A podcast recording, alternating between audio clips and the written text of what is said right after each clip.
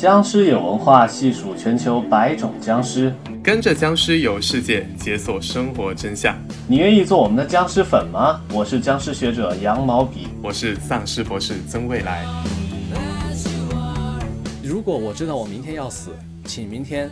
一刀把我捅死。这就是阿兹特克人对死亡的一个观念。它的美学特点，哎，我归纳为四个字，就是没想到吧。说这个地方的宗教太落后了，我们必须用我们天主教来改造它。欢迎收听第十二期的《僵尸有文化》。那在这个七夕节特别节目结束之后呢，我们又迎来了中元节特别节目。对，反正僵尸嘛，跟鬼节感觉还是比较密切的。在节目开始之前。首先，还是请杨老师给我们声情并茂的念一首诗。在您的眼光中，我们的灵魂只不过是从地表冒出的一缕青烟，一朵浮云。啊，这首诗啊，主要是反映这个阿兹特克人的生死观。我们这一期为什么呢会先用这首诗作为开场呢？那是因为我们要聊到阿兹特克人的祖国啊，就是如今的墨西哥这块土地。聊到墨西哥丧尸电影啊，第一部想到的片子其实应该还是《杀出个黎明》，罗伯特·罗德里格兹跟昆汀的那部片子。杨老师有看过吗？有这部片子呢，我觉得很经典。虽然它的画质不怎么样啊，但是那是因为拍的早的缘故吧。但它这个剧情呢，相当的跌宕起伏，而且画面啊，血浆横飞的样子，我觉得还是比较震撼我的。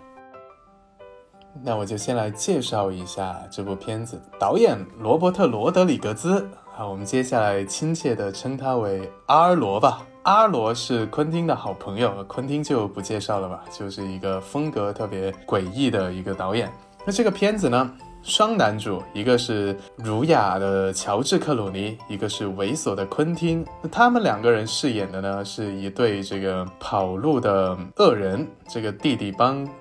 呃，哥哥杀了人被判刑，这个弟弟打通关节，帮他越狱，两个人就开始逃跑。啊，昆汀演的这个人是个疑心病患者，他看谁都觉得要有阴谋，要杀自己。于是这两个人在跑路过程中走到哪儿杀到哪儿，他们的目标就是从美国西部跑到墨西哥。为此呢，他们在路上挟持了牧师一家人，有一个父亲带着一个女儿跟儿子。在一路上就帮这两兄弟摆脱警方的追查，终于他们经过重重关卡，终于来到了墨西哥。说到这里，可能听众朋友们就会觉得困惑：哎，丧尸呢？丧尸在哪儿啊？那这个片子的前半部分确实跟丧尸完全没有关系，它看起来就是一部很传统、很经典的公路片。但是到了墨西哥之后，哇，一切都不一样了。我来接着为大家讲一下这个故事的后半段啊，就情节为之一转的剧情。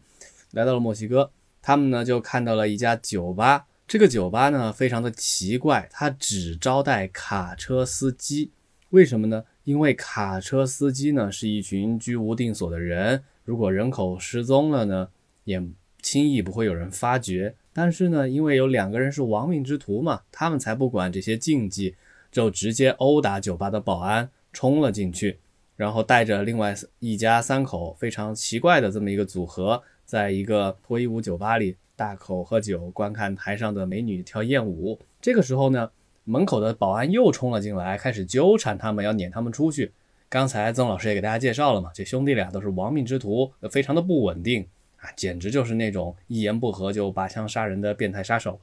他们呢就把这个门口的小保安啊直接就干掉了。在打斗的过程当中呢，有一些血液就飞溅了出来，结果呀，这个血液就导致台上正在跳热舞的这个美艳女郎呢发生了变异，台上的美女突然变成，呃，应该是人头蛇身的这种丑陋的怪物，开始疯狂的咬人，被他们咬到这些人呢，也都接着变成了丧尸，开始围攻主角团这五个人。呃，在陷入危机的时候，他们发现原来怪物怕阳光，于是就把酒吧的门墙炸开，让阳光照进来。最终他们逃出升天。最后的剧情呢，就是在酒吧里这一场疯狂的追逐和打斗。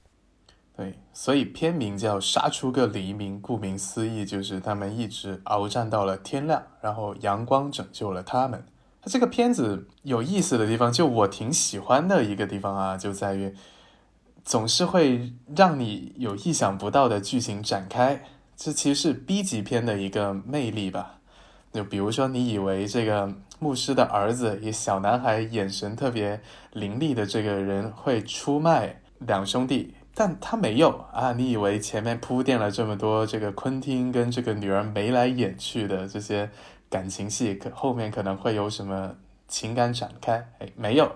你以为接下来会是一个香艳镜头，呃，一个缓缓走下舞台的这么一个脱衣女郎，结果一下子哇，活人大变丧尸，整张脸变得特别恶心，特别残暴。你以为反正就是让你猜不到的剧情嘛？它总之就是要反转一下。哎，我直接说到这儿啊，这个 B 级片这个概念，曾老师可不可以给听众朋友们讲解一下？这个 B 级就是屎尿屁血肉横飞的意思吗？我们要想，大部分在主流院线大家看的这些片子，我们可以将它定义为这种 A 级片，就是正常的制作，认真的讲故事，然后认真的走宣传啊、发行啊渠道的，就是 A 级片。那 B 级片是不正常的片子，不正常的片子它可能是。有很多是那种午夜院线啊，或者是为了一些特别奇怪的观众而量身定造的一些片子啊。它的美学特点，哎，我归纳为四个字，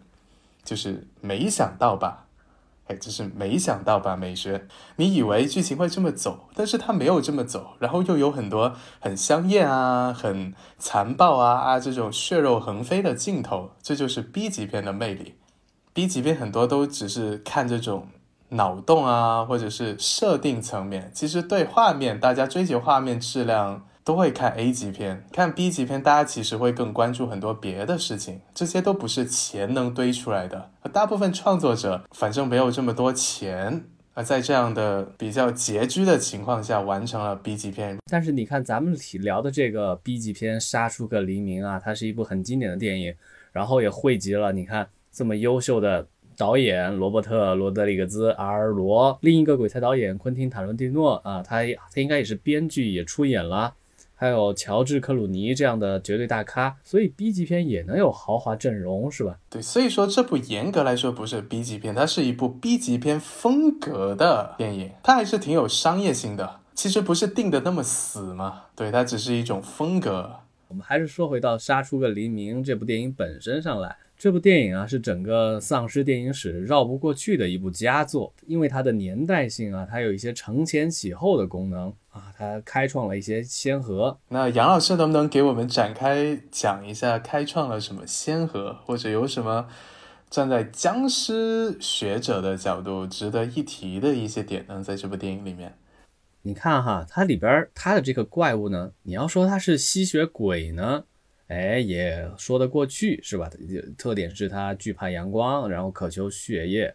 然后你要说它是僵尸呢，也说得过去，因为它有人传人的典型特征。但是呢，它又有一些很别致的地方，是比如说它会对那个神父做出的十字架起反应，对吧？它应该有这个宗教上一些禁忌又存在。那我们说的后期的纯粹物理的这种丧尸呢，是基本上是没有这种宗教禁忌了。只能被物理摧毁。你能发现他有意识的把死者复活这个概念与吸血鬼这个概念进行了一些组合和一些发展，比之前的什么活死人黎明啊啊要更近了一步，场面更大了，想法也更新奇了。这部影片塑造的这么一个。怪物的形象就特别值得玩味，它有僵尸的部分，也有丧尸的部分，这其实也是体现了一种 B 级片的这种拼凑感啊，还有这种意料之外的造型，一个思维碰撞的结果。诶，这个片子啊，其实跟另外一部片子可以放在一起聊，昆汀跟罗罗德里格兹还有另外一个拼凑的作品，叫做《刑房》，他们分别贡献了。两部不同的影片，一部是昆汀的《金刚不坏》，一部是罗德里格兹的《恐怖星球》。呃，《恐怖星球》呢，也是一部丧尸片，但是它跟《杀出个黎明》不太一样的地方是，它是一部英语片，但好像也并没有发生在墨西哥，但是因为是罗德里格兹拍的，所以我觉得也是可以聊一下，也算半个墨西哥吧。剧情不重要啊，它的设定很有意思，也是女主角是一个脱衣舞娘，她就每天跳钢管舞，她就觉得，哎呀，什么时候这样的生活才能结束啊？终于有一天，丧尸出现了，也算是打破了她的平衡，她的腿就被丧尸扯下来了。于是她的男朋友，也就是男主角。就给她装上了一只假肢，他这个假肢不是普通的假肢，是一把机关枪，她就变成了一个超级女斗士。这个电影当时封面就非常的让人产生奇怪的兴趣，一个美艳的舞女腿上呢却是一把枪，这个安装义肢的过程啊也非常的草率，就直接装上去，也不知怎么的还就能扣动扳机，甚至有一个镜头是。啊，当当这个女主角被重重丧尸包围，她没办法离开的时候，还用枪对着地面崩了几下，然后借助反作用力，直接就飞出狮群啊，飞向安全的彼岸。这个简直是真没想到，只能用这四个字来形容。精彩场面非常的多，都可以剪出那种集锦了，感觉这部片子。但这个片子呢，跟我们的墨西哥确实联系少了一点。虽然墨西哥这个地方其实也挺暧昧的吧，我个人理解它就像是美国的一个后花园。之前在微博上也看到了一条微博，挺有意思的，就是美国电影里的墨西哥是什么样子的呢？就刻板印象就是正常的一个街道，什么都不加，就是美国街道嘛。你加一个土黄色的滤镜，哎，好像就可以变成墨西哥了。虽然这个阿尔罗啊，罗伯特·罗德里格兹是个美国人，但是他呢还是墨西哥裔，所以他虽然在美国出生并长大，是美国公民，那他的我们用乡愁这个字好了，他的乡愁，他的寻根呢，他还是会把大量的创作的精力都放在墨西哥，所以他还拍出了《墨西哥三部曲》啊等等经典的一些电影，所以他拍的这个《杀出个黎明》啊。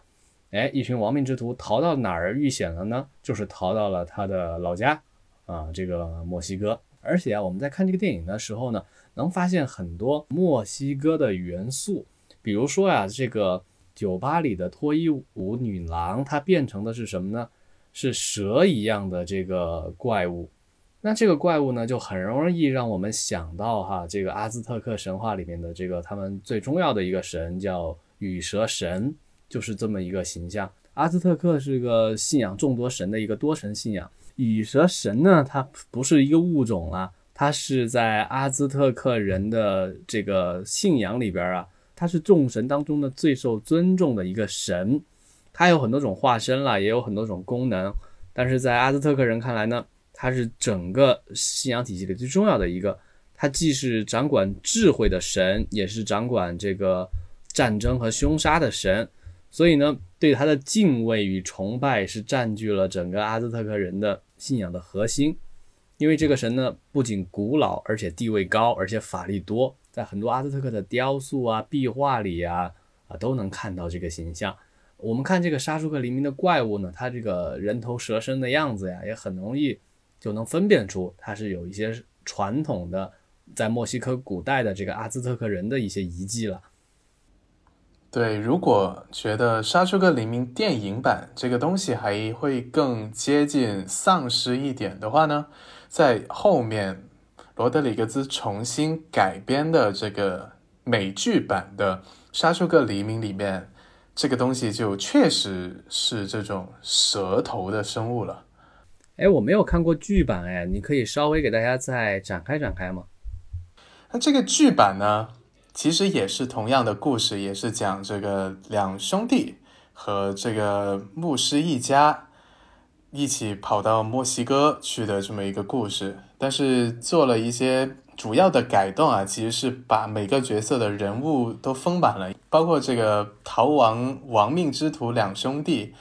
他这个角色也参考了很多这个波波尔乌。哎，这个玛雅文明的一部圣经，我其实没看过啊。但是这个对民俗学颇有研究的杨老师，感觉可以跟大家简单的介绍一下。这个你说这个波波尔乌啊，它是音译过来的，就直接按照读音翻译的。其实呢，它就是盛典的意思啊，是整个玛雅人的这个创世神话一些起源神话。这个孪生兄弟英雄呢，在玛雅人的创世神话中呢，占据着一个主要地位。哎，刚才又提到阿兹特克，又提到玛雅，他们是什么关系呢？其实可以简单的理解成，他们是一种继承关系吧。他们都生活在这个中美洲这个区域呢，他们出现的时间有早晚之别，玛雅会稍微早一点，但在玛雅生活的稍微过了一段时间之后呢，与此同时，阿兹特克也开始这个这个民族啊，这个城邦开始兴起，然后阿兹特克呢建立了自己的帝国，吞并了周围的地区，所以他们会继承了之前关于玛雅的一些信仰啊和习俗啊一些文化里边的很多传统啊，会成为。共有的一些东西，所以提到玛雅、阿兹特克呢，有时候会分不开。我们甚至可以用罗马和希腊来比喻他们两个之间的文化上的一些因果关系。所以刚才提到这个孪生兄弟，孪生兄弟他留下了很多神话，比如说关于死亡的起源，关于人类出生的起源，都是与他有关。就传说中啊，这两兄弟呢，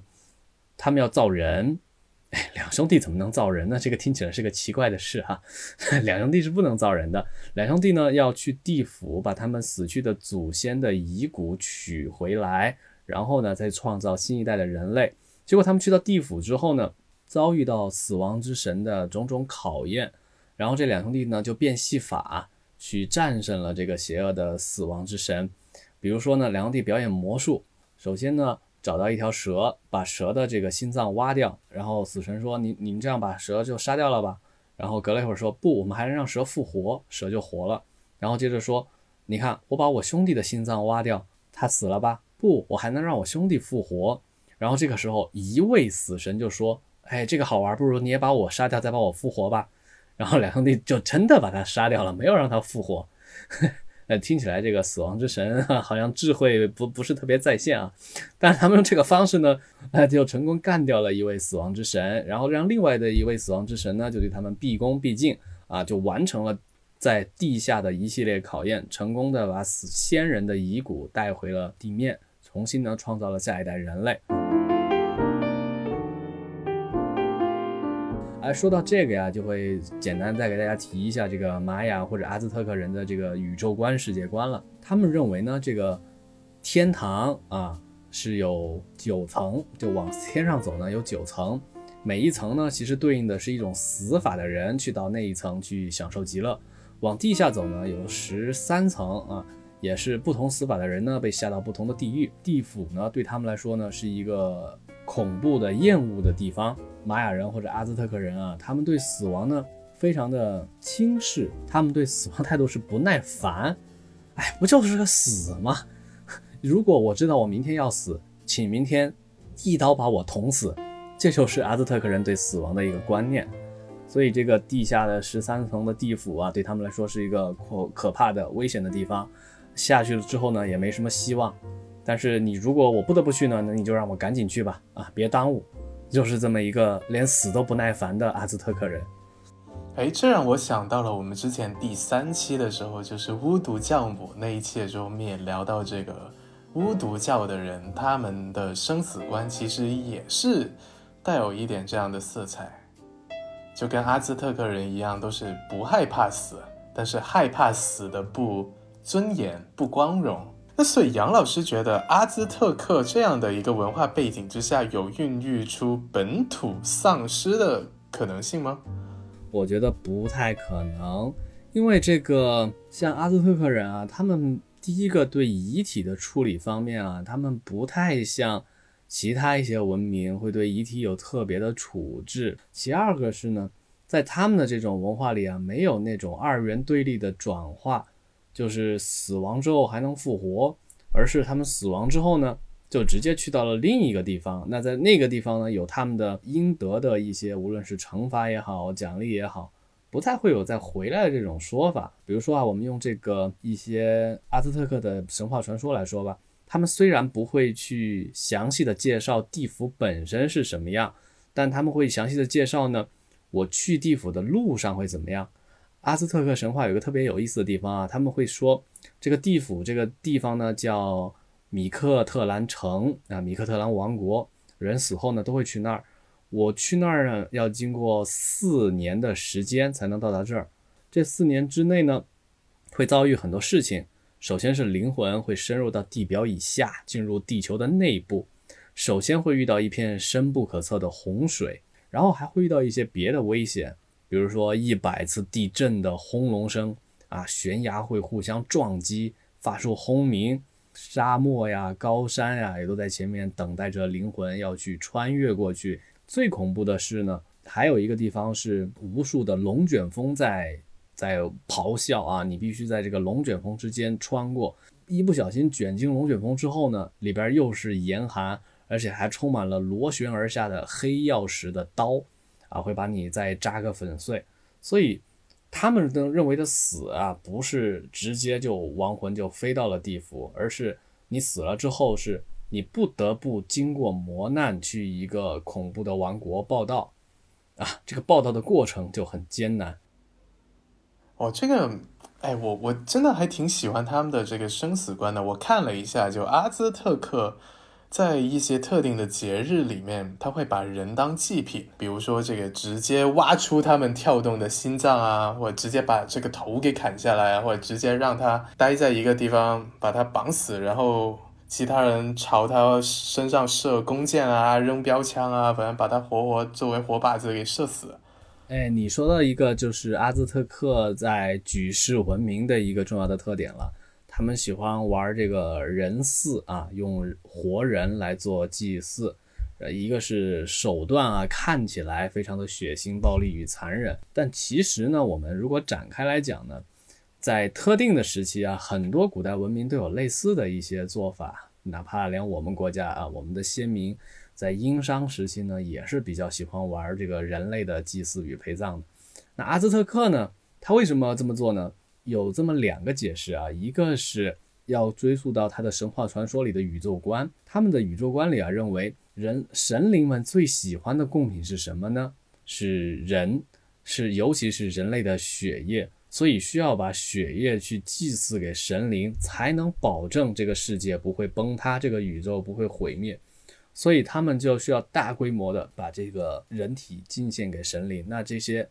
祭品从哪儿来呢？打仗。阿兹特克是个非常骁勇善战，甚至好战的一个国家、一个种族。他们拼命的打仗，打仗的目的呢，就是为了一个是财富嘛，另一个就是贡品。他们就把这些战俘抓起来，然后在宗教仪式里去把它杀掉。他们有非常多的宗教仪式，按照阿兹特克的历法呀，可能一年有好几十个节日要向神灵去供奉，可能每隔二十天就会有一个大型的祭祀活动。那一次性呢，就会杀掉很多很多的人。对，那视节日的大小而定嘛。小一点的，今天就杀五百个；多一点的，据说哈，有一些西班牙人记下来的，据说一次杀了八万个。然后杀的过程呢，就非常的残忍了。我看到有文献记载是，当时啊啊，我们知道阿兹特克的毁灭是因为西班牙人入侵嘛，他们带着工业时代的东西了，拿着火枪去打一个土著民族，就很容易就消灭掉了，并且带来了。呃，欧洲人已经免疫过的天花给美洲人民带来了灾难，就是一个西班牙传教士他记录下来的，他偷窥了一场祭祀的仪式，并且记下文字说：“这是我生命中见过的最可怕的事情。”在阿兹特克的金字塔上啊，祭司呢把战俘推倒，然后首先用刀直接剖开他的胸膛，挖出他的心脏，然后把心脏捏碎。把血液和残渣放在一个金色的盆子里，然后呢，把这具已经杀死的人的尸体推在地上。有另外一群老人把这个战俘、这个祭品的尸体拖走，然后肢解分开。然后呢，他们会认为吃掉这个战俘呢，会是一种简单说叫延年益寿也好，或者是获取一些神奇的能力。所以他们会把这个祭品啊来分享来食。来分享食用，就像甚至在咱们国家也有类似的嘛，比如说一些贡品啊，进贡给祖先或者神灵啊，你不能吃，但是做完仪式之后呢，如果你去吃掉这个馒头啊，这个肉啊，啊，你会获得一些赐福或者保佑，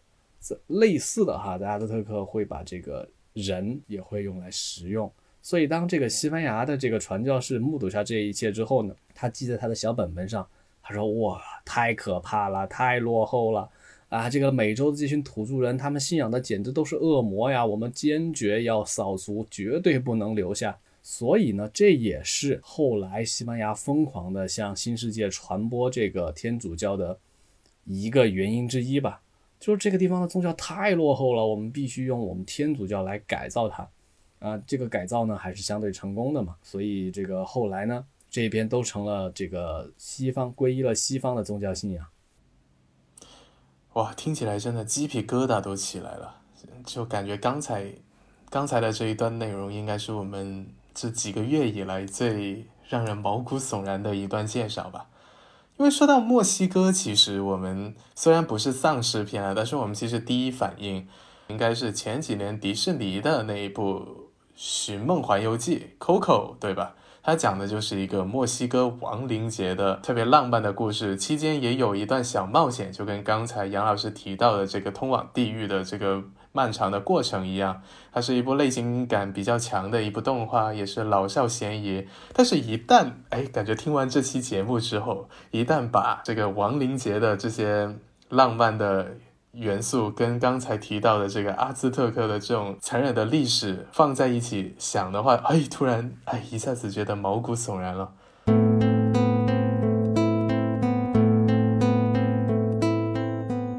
哎，这里啊，要先谈一个小问题：为什么就有自己这么一个强盛文化的阿兹特克人会爽快的就接受了西班牙人带来的天主教呢？就是在他们自己的信仰里啊。阿兹特克人啊，或者说他们之前的玛雅人也好，他们都相信世界是有周期的。按照他们的历法啊，每隔多少时间世界就会毁灭一次，重来一次。之前有一个电影啊，轰动一时，叫《二零一二》，对吧？这就是当时按照玛雅人的历法，二零一二年的某一天世界就会毁灭，这是这么来的。按照这个玛雅人的历史呢，啊，他们。就会注定有一一个日子接受毁灭。阿兹特克这边呢也有类似的说法，就他们的战神啊，或者掌管这个毁灭之神啊，会在某一个日子到来，把他们的世界摧毁，并且用另一种方式来传播他的信仰，获取人的尊敬和供奉。所以他们被西班牙人打怕了之后，打服了之后，他们觉得哇，这就是战神来了呀，就是我们信仰里的神，在某一个周期来传播他新的旨意了。那天主教这个东西呢，它其实就是我们本该信任的、本该信奉的那种宗教的另外一种形式罢了。我并不是呃改换门庭，而只是我在顺应我自己文化的另一种形式，这是符合我们自己传统与教义的。呃，你如如果让我们来看，可能这是一种阿 Q 也好，还是什么也好，但是很快的，阿兹特克的这群拉美的印第安人啊，他们就接受了这种。西班牙人带来的文化也好，信仰也好，就无缝的就整合进去了。那接下来应该聊一聊这个中元节跟亡灵节了。中元节大家比较熟悉，对吧？就咱们的中国传统节日，在农历七月十五，俗称七月半。传说在这一天，地府的大门会打开，鬼魂会在这一天回看自己的后人。那中元节主要源于中国古代的土地祭祖，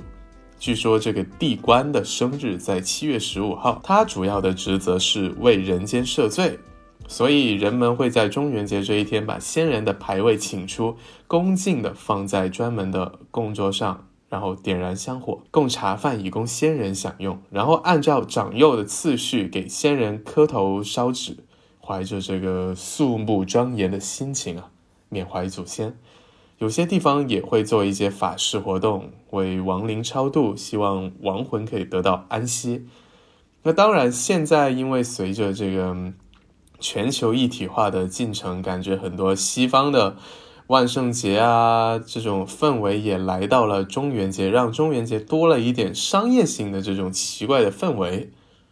那墨西哥的亡灵节呢，就像迪士尼的那部《寻梦环游记》一样。也是有拜祭祖先的活动，但是人们会用一种非常载歌载舞的形式去庆祝亡灵节的到到来。它其实呢是基督教啊和当地宗教的一种完美结合的东西。它标志上呢看起来跟万圣节有点相似，但是其实呢，它里边的一些习俗呢可以追溯到这个中美洲，就墨西哥危地马拉这些地方的中世纪的文化时期了。在信仰里啊，他们认为死去的祖先呢会还魂到一些人的身上来施展权力，这些人呢通常身患疾病却浑然不觉，他们是人类与神交流的中间人，所以人们像。西班牙人征服他们之前一样啊，成群结队的带着花、食物和饮料去墓地祭拜，并且安抚和纪念他们死去的亲人。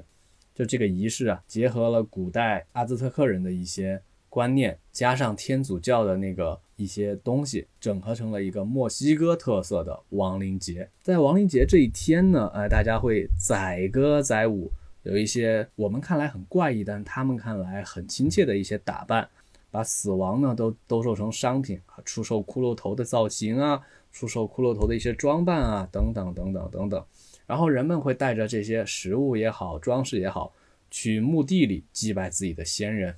大概啊，亡灵节就是这样的一个存在。如果我们现在想参加亡灵节的话呢，那我们当然就看不到以前阿兹特克人的这种人气。我们没办法吃人，哎，太太可怕了。但是我们可以吃一种死人面包，哎，这个还挺有意思的。就在亡灵节吃的面包啊，它有一种死人面包，就是有各种特殊形状，象征死人的身体。哎，有有点像那种日本的鲷鱼烧，就是烧成鲷鱼的那个形状。然后这个死人面包就会分为人形、动物形、植物形和鬼形四种。它其实也是因为之前在阿兹特克的这种把人当祭品的时代里面，会有一个说法，就是人一旦变成了牺牲品啊，他的身体就很神圣嘛。你带着这崇敬的心情去吃，就可以完成一个怎么讲，取其精华，去其糟粕的这么一个一个效果。当然，其实，在当时在食物充足的情况下，大部分死人也没有被人吃掉，而是被动物吃掉。但不管怎样，感觉西班牙还是教化了一波吧，就是让这个亡灵节变成了一个真正大家可以参加的一个一个活动。哎，其实我觉得在某种层面上说，这个《寻梦环游记》其实或多或少也勉强能算是一部丧尸片吗？我会觉得它不是一个丧尸片，它就是一个披着一个惊悚外衣的。家庭温馨、合家欢乐电影吧。其实做了这么多期节目，我们对不同的我们在尊重不同文化背景之下，对这种丧尸类的不死生物的思考，其实也愈发的复杂。因为不同的民族有不同的这种生死观嘛，所以其实去定义一种丧尸，还是挺不公平的一件事情吧。有点文化帝国主义了，是吧？对对对对，那还是说回丧尸片呐，就是一般来说，墨西哥最早的丧尸片会给到一九八五年的一部叫《恐怖公墓》的电影。那这部电影其实能看到很多七十年代西班牙墓地亡灵系列的影子。哎，墓地亡灵这个系列就厉害了，但是西班牙七十年代。特别风格化，就是摄影特别酷，然后故事也特别有宗教性的一个非常经典的丧尸片系列，包括这个七二年的《猛鬼清朝》，七三年的《死灵归来》，七四年的《幽灵船》，还有七五年的《海鸥之夜》的这个恐怖公墓里面呢，讲的故事是一个杀手，他犯下罪，他被警察枪杀，但是有一个博士说：“哎。”你一定，警察，你们一定要把他的尸体烧了，因为他不是普通人，他可以跟魔鬼结盟，然后从坟墓里爬回来。那在这个亡灵节这一天呢，啊，一群大学生在墓地里面游荡，他们就心血来潮，拿着一本这个奇怪的这个咒语书，就说：“哎，我们要不然从一个太平间里面偷走一具尸体，我们念这个咒语，看看他会不会复活吧。”于是这几个大学生就真的做了这么一件傻事。我一刚开始听到“恐怖公墓”这个四个字呢，我有点想象到了史蒂芬金的那个《宠物公墓》的那个小说吧，也是印第安人的一块墓地，只要你埋一个尸体下去呢，尸体就会复活。就后来发现还是跟墨西哥自己的亡灵有关系吧，还是有一点差别了。好了，哎，接下来我要带来我个人的最新的学术研究成果啊，你肯定不知道的，杨老师。你展开讲讲。接下来要，对我接下来要跟大家分享最早的墨西哥的丧尸片，其实我会给到一九五七年的一部。阿兹特克的木乃伊啊，当然你听名字可能会觉得阿兹特克的木乃伊不就是一部木乃伊片吗？为什么也能归类进丧尸片呢？哎，等等等等，阿兹特克为什么会有木乃伊呢？对你发现了滑点，因为阿兹特克是没有木乃伊的，所以阿兹特克的木乃伊其实是一部丧尸片。嗯，是不是有点混乱？哎，我来重新的介绍一下这部片子。在五十年代的时候呢，比较流行的嘛，在墨西哥很多人非常喜欢环球的那部《木乃伊》，于是墨西哥的导演呢就想着，我们也来一个本土化移植，我们也拍一个这个墨西哥的木乃伊吧。然后他们越想觉得越嗨，因为墨西哥也有金字塔，对吧？这个阿兹特克文明也。也有这个太阳金字塔、月亮金字塔什么的，虽然跟埃及的金字塔可能造型不太一样，就完全不一样，好吗？就有个巨大的差别，就是形状上，这个埃及人的金字塔呢，顶上都是尖的，而玛雅的金字塔呢，像是对埃及金字塔的顶部呢砍了一刀，顶上都是平的。那第二呢，用途还是不一样了，埃及人的金字塔呢都是法老的坟墓，但是在这边呢，主要是像一个神庙一样，作为跟神灵沟通的一个地方，是举行祭祀的场所。对，那接下来我就要讲一讲这部片子究竟是一个什么样的故事。那男主角爱德华多，他是一个科学家，他发现了一种新的催眠技术，可以让这个被催眠人说出自己前世的故事。然后他就在一个学术发表会上给大家分享，但大家都觉得没什么用啊，就谁知道呢？他就非常不服，于是他就拿自己的未婚妻试手，结果发现啊，他的未婚妻的前世是一个阿兹特克的女人。啊，在很多很多年前，这个阿兹特克的女人爱上了一个阿兹特克的战士，但是这两个人的关系不符合礼数，于是呢，这个女主角前世的女主角啊就被处死了，这个战士就一直在金字塔里守候他的爱人。的尸体和这个宝藏，男主角听了之后对这个战士无动于衷，他满脑子就想着，哎，就有宝藏可以盗墓啊，于是就传了一波团队，他们就去盗墓了啊，这是一个盗盗墓笔记式的故事。与此同时，他的同僚一个邪恶的科学家蝙蝠博士，他是一个逃犯啊，这蝙蝠。蝙蝠博士也盯上了宝藏，他们就一起去寻宝，然后在寻宝的过程中也唤醒了木乃伊，其实也就是这个阿兹特克战士，当然他并不是木乃伊，因为阿兹特克是没有木乃伊的，他是一具丧尸，于是就在金字塔里展开了交战，最终木乃伊被炸倒。哎，这是第一集的故事。哎，杨老师可以猜测一下后面会有什么样的进展吗？这不是一部 B 级片吗？那当然是要出乎我意料的了，我实在是想不到了。我当时看到这里，我就觉得，哎，接下来可能会有感情线，对吧？也可能有别的展开，带有这种期待，我点开了第二部。第二部的剧情是这样的，就讲这个蝙蝠博士在上上一部里面，因为做了坏事，又被警察抓起来，但是他在他的手下的帮助下逃跑了。他就找到女主角，想重新通过催眠锁定阿兹特克宝藏的位置。而这时候有一个蒙面英雄从天而降，他穿着紧身衣，他内裤外穿，还脸上有一个奇怪的面罩，看起来像那种美国的超级英雄一样。啊，原来男主的一个朋友，他是一个超级英雄，这也太扯了吧！这个电影但是太乱入了。但是这个超级英雄完全不是蝙蝠博士的对手，很快就被抓了。然后男主，这个超级英雄，还有女主角都被这个坏人反派抓住。这时候，当然咱们的木乃伊也就丧尸就出现了，就一下子把蝙蝠博士给打跑了。第三部六十分钟的片场里面，竟然有二十分钟的时间都在闪回讲述前两部的剧情。蝙蝠博士搞出了一个机器人，就这么一个机器人跟这个丧尸打了一架。最后木乃伊赢了，就带着这些宝物回到了他的金字塔，是这样的一个故事，我非常的震撼。因为震撼的地方在哪呢？你能感受到它完全就是一个五十年代以前所有美国的这种经典老片的融梗之作吧。首先，它它里面有这种我们之前提到的《苍白僵尸》这部片子的这个控制。就通过催眠呢，女主角在很长的一段时间里，她就像《苍白僵尸》里面那个角色一样，是一个丧尸，就她完全听从命令。这个木乃伊战胜的方式其实是用十字架，哎，这就致敬了德古拉，对吧？然后木乃伊本身整个故事也非常接近环球的那部木乃伊。就完全就是疯狂的融梗，也加上了弗兰肯斯坦式的这种机器人，疯狂科学家与机器人报复社会的设定啊，也包括了这个像超级英雄一样出现的男主角的朋友啊，等等等等。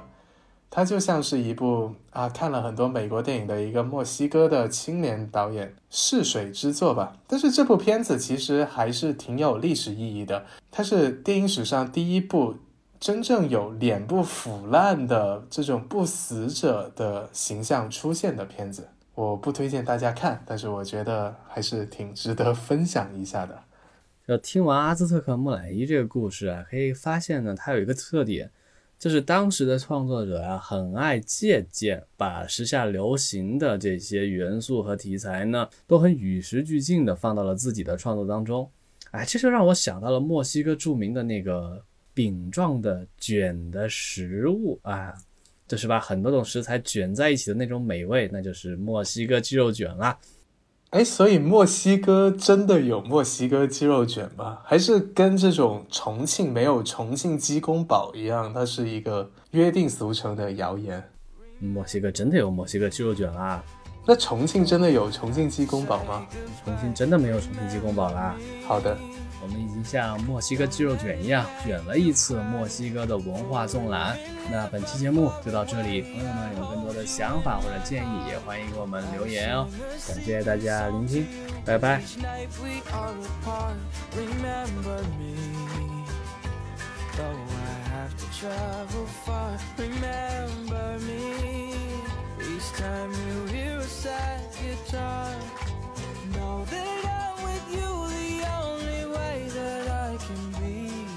until you're in my